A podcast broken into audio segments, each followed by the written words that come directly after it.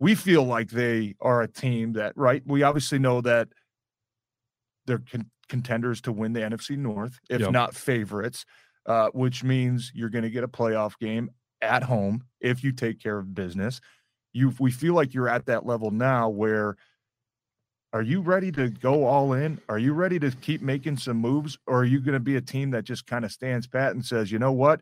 We feel good with what we've got because there's been a big conversation, at least obviously throughout the weekend.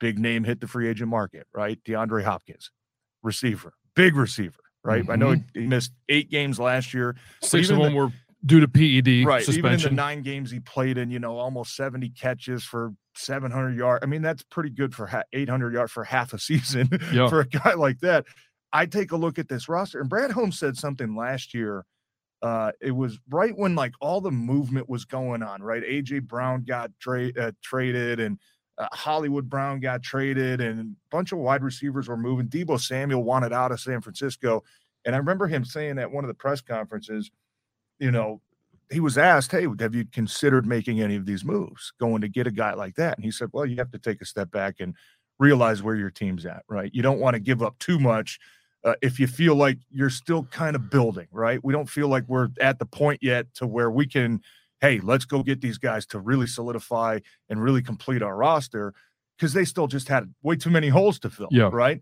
But when you look at this year, are the Lions in a position now where they can be one of those teams that is aggressive to say, you know what? Not only are we going to go get a guy to solidify ourselves, but we're going to keep one of the other contenders, you know, from, From signing this guy and Yeah. getting, you know, making them even better. Uh, I think it's interesting when you talk about DeAndre Hopkins, uh, just the skill set that he has. You look at, I mean, you, I think you'd be crazy to be a Lions fan not to want this guy. I mean, a true number one receiver. Obviously, hopefully, Jameson will grow into that.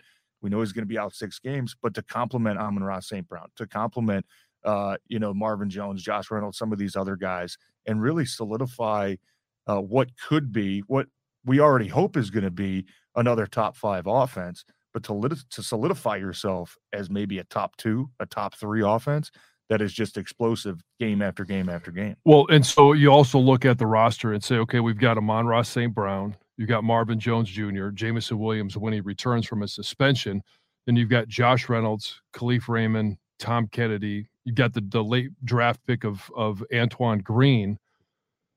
I, I mean, I think there's uh, how far are you away? Amon-Ra St. Brown of that bunch is your number one receiver. What happens if he gets dinged up? And and we're talking about the first six games before Jamo comes back. Like you've got to have more than just Josh, Josh Reynolds, Kalif Raymond, and Marvin Jones Jr. Like Yeah. that that to me doesn't strike fear We into it- anybody. That you go back two years, year. yeah, and it doesn't it doesn't look good.